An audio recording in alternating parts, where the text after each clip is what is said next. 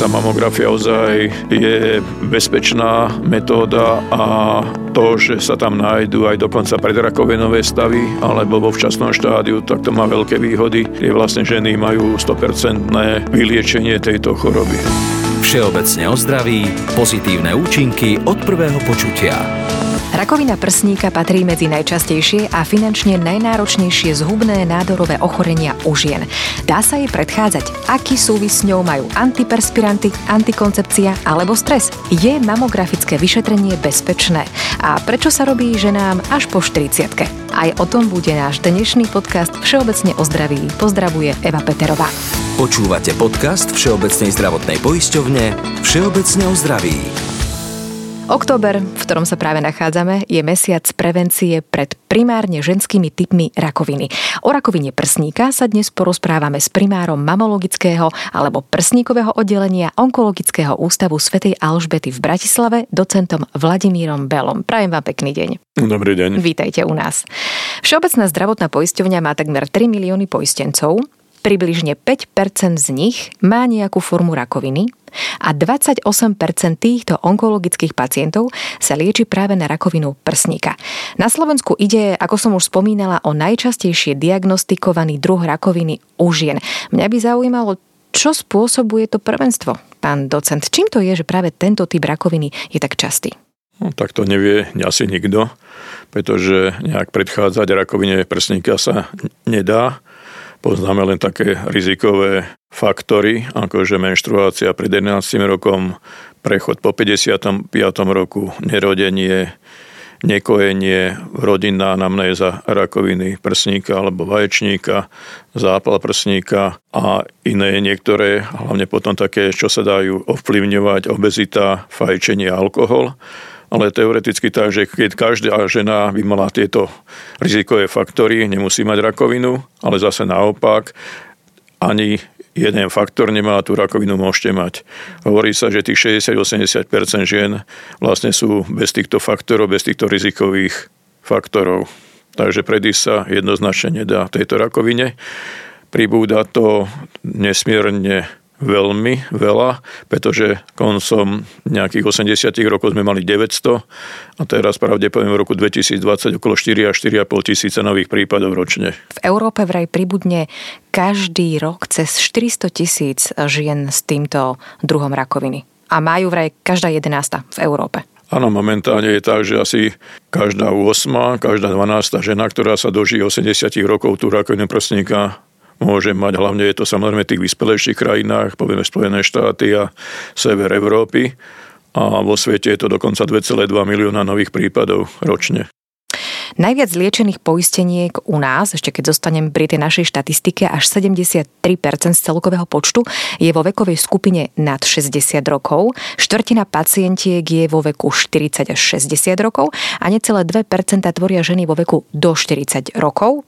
Je teda aj vek rizikovým faktorom? No samozrejme, čím staršia žena, tým väčšie riziko a tých mladých ako tie percentuálne pribúda, ale keď to, perc- ale keď to pribúda v absolútnych hodnotách, bola, kedy sme mali 800, z toho boli 2% tie mladé ženy, teraz tých 4000 2% tých mladých žien vlastne je stále viac a viac v absolútnych číslach a žiaľ Bohu sú tam aj gravidné alebo kojace ženy, takže tam ten nádor v mladom veku veľmi rýchlejšie rastie o mnoho ako v tom staršom veku. Akú rolu pri rakovine zohráva dedičnosť? Ak máte riziko v prvom príbuzenstve, tak je to dvoj až trojnásobné, ale potom, keď sú častejšie tie ochorenia zhubného nádoru v rodine, tak tedy vlastne ten pacient ide na genetické vyšetrenie. Keď ten pacient nie je, tak je najbližší príbuzný a vtedy vlastne najčastejšie genetická mutácia BRCA1 alebo BRCA2 a vtedy žiaľ žena v 40 až 80% má riziko vzniku rankoviny do 80 rokov a nejakých 40% rakoviny vaječníka. Takže tá dedičnosť pri týchto genetických pozitívnych ženách je výrazná. A čo stres? Asi pravdepodobne ten stres asi zohráva rolu, lebo aj z tej anamnézy, čo odoberáme, je dosť pacientov, takže umrel mi manžel, mám chorého muža, takže ten stres pravdepodobne asi tiež plýva jeden z tých rizikových faktorov na tú rakovinu prsníka. Ešte sa na chvíľku vrátim k tej dedičnosti, lebo práve ženy, ktoré majú rakovinu prsníka v rodine a podstúpia aj toto genetické ochorenie, zvažujú alebo sú dokonca odhodlané, že podstúpia e, mastektómiu. Je to podľa vás správny krok? Alebo robia zbytočnú paniku? To je vlastne na žene.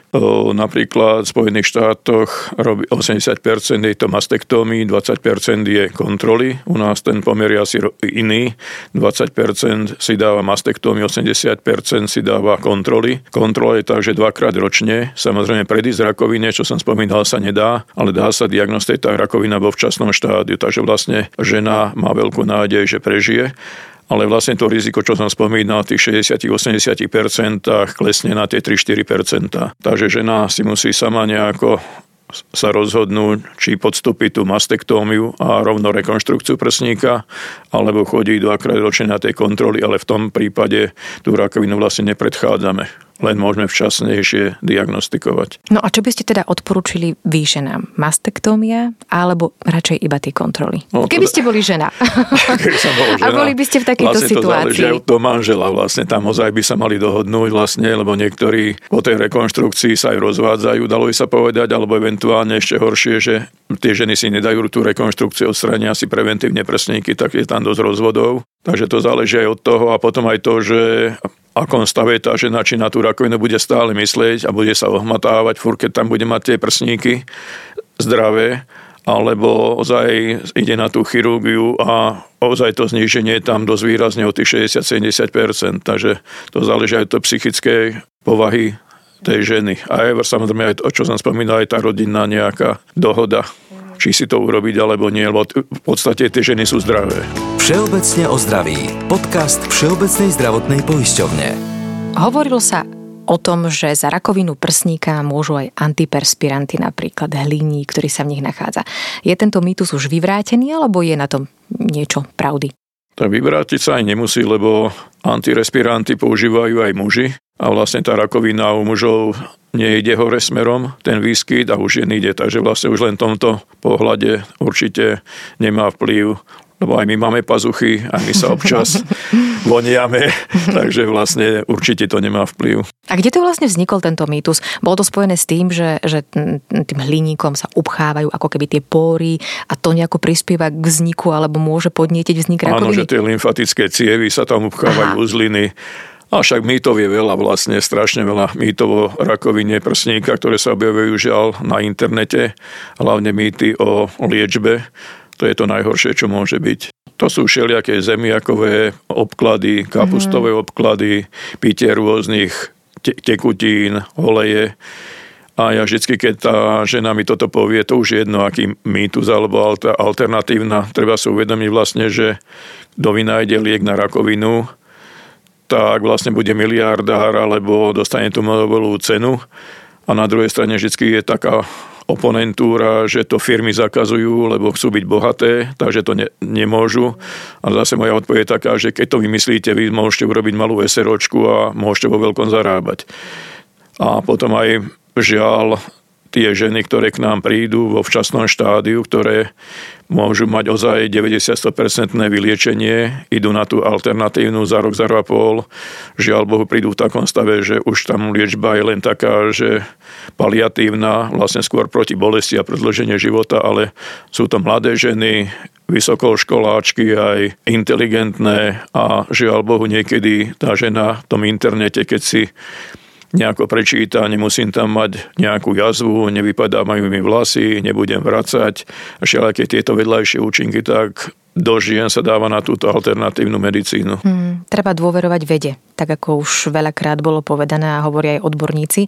A možno skombinovať to s tou alternatívou nemusí byť na škodu, ale nespoliehať sa iba na tú alternatívu. Áno, však kombinácia môže byť barďaká, len jednoznačne teraz je chirurgia, chemoterapia, radioterapia, iná liečba nie. Aj to na druhej strane vysvetľujem, že keby vlastne tí prezidenti alebo tie slávne herečky, tí bohatí ľudia, keby vedeli o tejto alternatívnej liečbe určite určite sa nedajú rezať, nemajú chemoterapiu a tak ďalej. Takže to je ďalšia také výhoda týchto konzervatívnych liečebných metód, že používa sa to všade vo svete. Pri mi toho ešte chvíľku zostaneme. Hovorilo sa aj o podprsenkách s kosticou alebo o podprsenkách nevhodnej veľkosti, že môže prispieť k tomu, že ten prsník ochorie.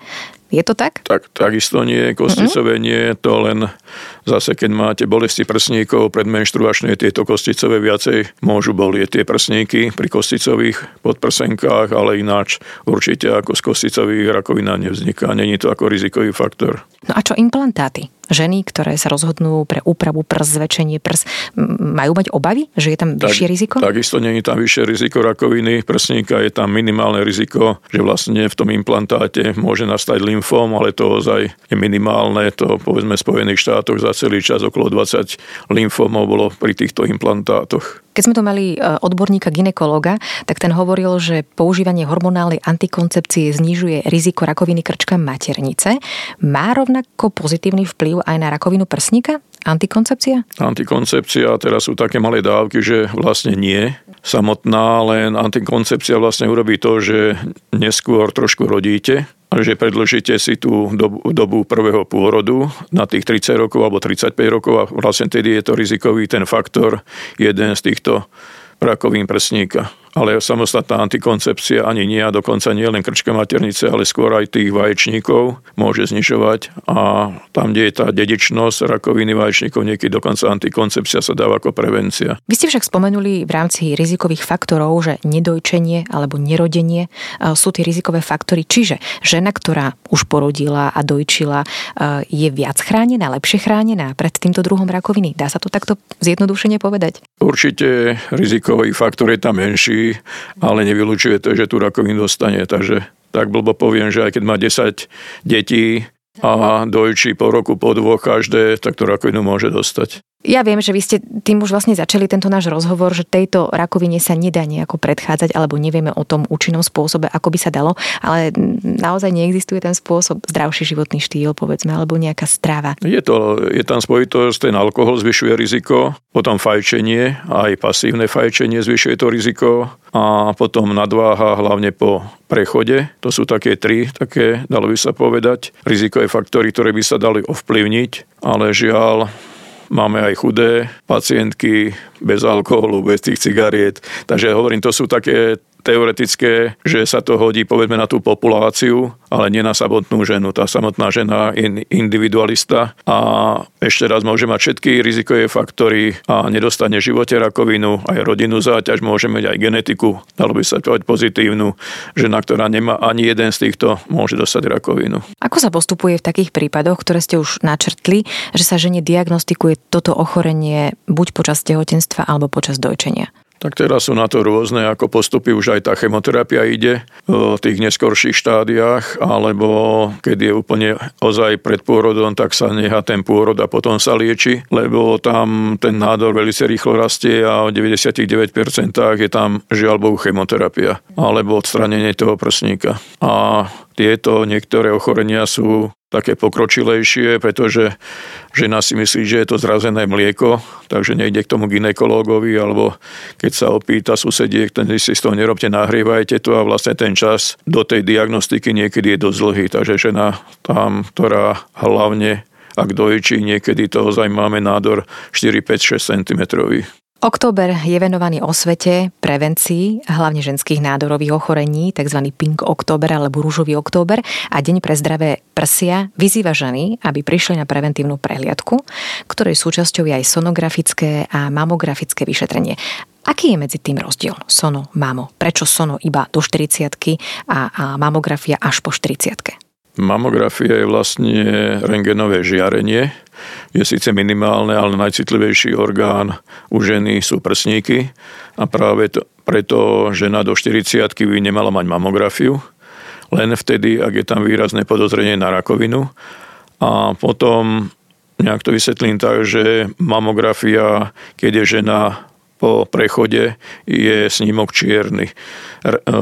Rakovina je biela, takže keď vidíte malú bodku v tom čiernom, krásne to vidíte, netreba tam sonografiu. A keď je žena mladá, tej 30 40 máme veľa žľaza, tá žľaza na rengene je biela. Takže bielom, bielom nevidno vlastne. Čím máte viacej žľazy, týmto horšie vidno, tak nejako jednoducho povedané na tej mamografii a lepšie je tam sonografia.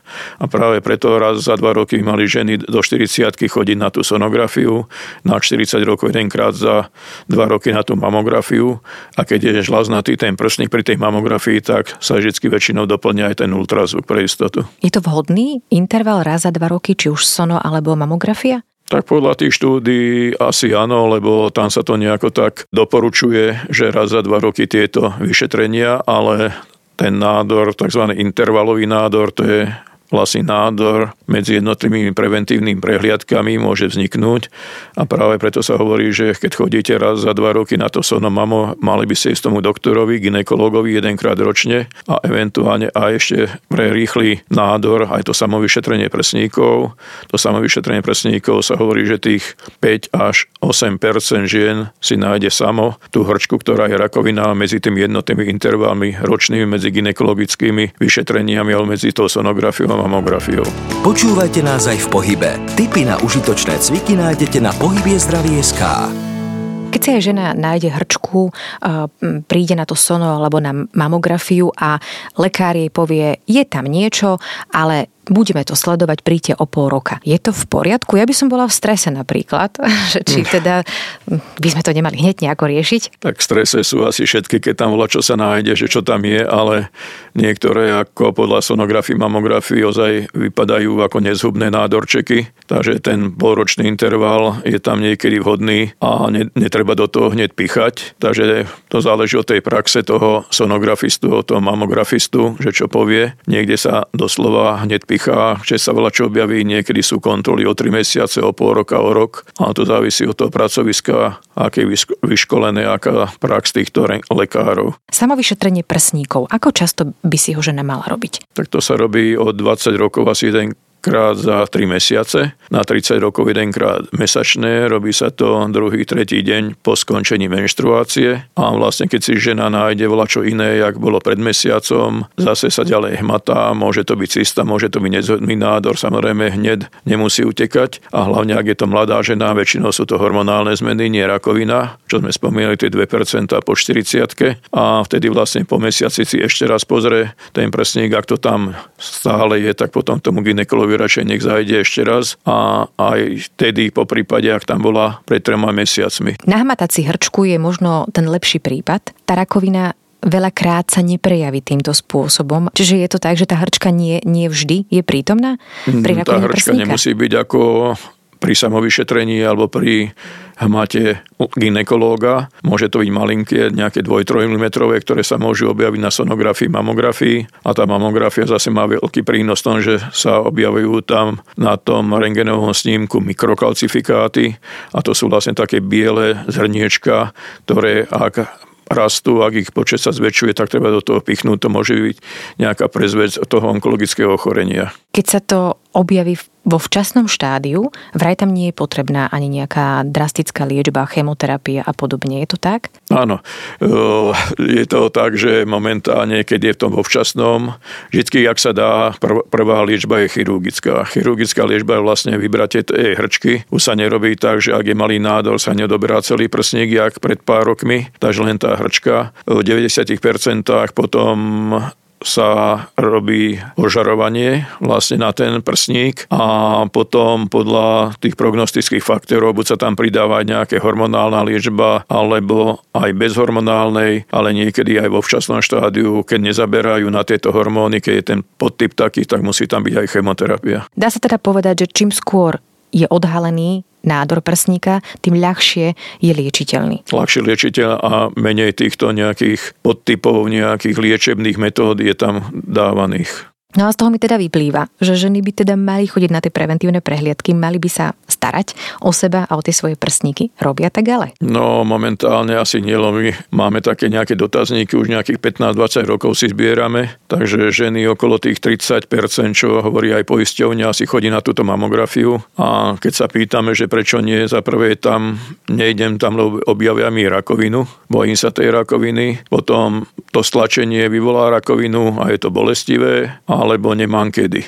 Takže to sú také najčastejšie odpovede na tieto otázky, že prečo nechodíte na preventívne vyšetrenia. Ja som ešte počula aj odpoveď, že na mamografiu by som ja nešla nikdy, lebo práve mamografia spôsobuje rakovinu. To také v strašnom malom prípade aj majú pravdu, ale že to je strašne malinké, pretože tie dávky sú nízke, ale ten benefit je určite väčší. Určite väčšiu dávku dostane žena pri rengene hrudníka ako pri tej mamografii. Takže vlastne ženy na ten rengen hrudníka vám po, idú aj každý mesiac, po prípade sú ochotné, že či tam nemám zápal plúc, ale na tú mamografiu nie. Ale tá mamografia ozaj je bezpečná metóda a to, že sa tam nájdú aj dokonca predrakovenové stavy alebo vo včasnom štádiu, tak to má veľké výhody. Tie vlastne ženy majú 100% vyliečenie tejto choroby. Čiže je to dobre liečiteľný nádor? No, prsníky sú jeden z najlepších onkologických ochorení, ktoré sa liečia vo včasnom štádiu. Ale o tej liečbe by som vlastne nehovoril, to pacienti sa o to veľmi starajú,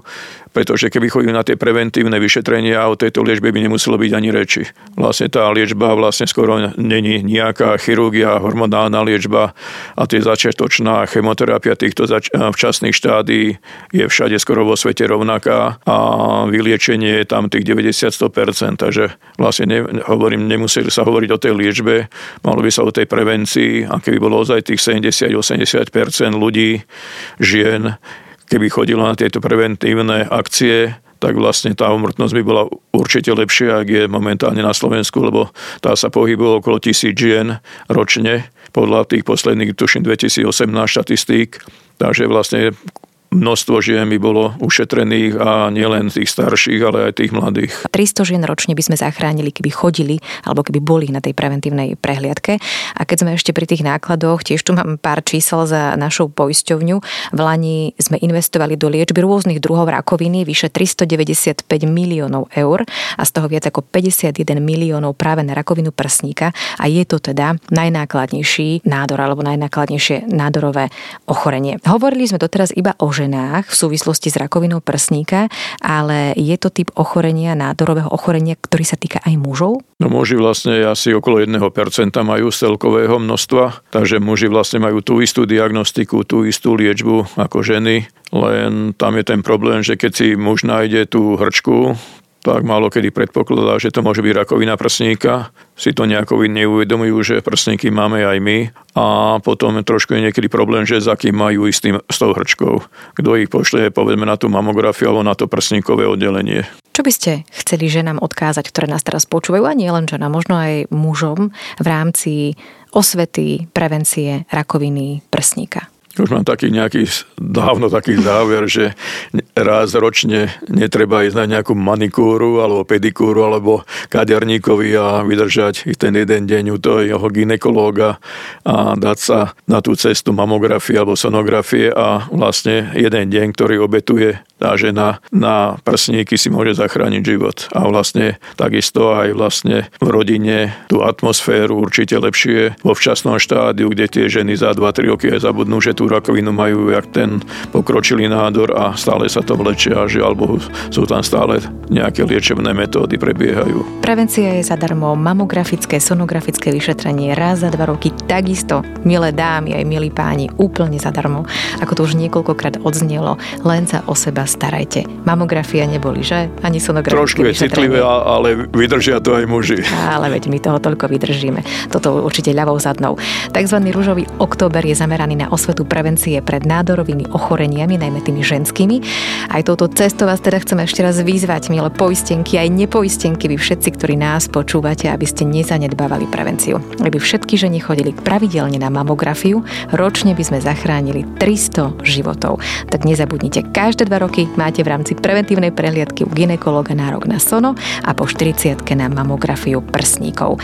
Našim hostom bol primár prsníkového oddelenia Onkologického ústavu Sv. Alžbety v Bratislave, docent Vladimír Bela. Ďakujem vám za návštevu aj za prácu v rámci osvety prevencie, ktorú vykonávate. No ďakujem pekne. A prajem vám čo najmenej pacientiek. No, a, a čo, čo najviac, najviac zdravých, čo najviac zdravých. čo najviac zdravých alebo úspešne vyliečených. Ďakujem.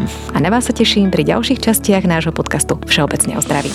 Počúvali ste podcast Všeobecne o zdraví Všeobecnej zdravotnej poisťovne. Ak vás táto téma zaujala, viac sa o nej dočítate na preventívne.sk. Pre viac užitočných informácií a benefitov pre zdravie sledujte naše sociálne siete Facebook a Instagram a buďte prví, kto sa dozvie o našich benefitoch, zľavách či súťažiach. Počúvajte nás aj v pohybe. Tipy na užitočné cviky nájdete na pohybiezdraví.sk.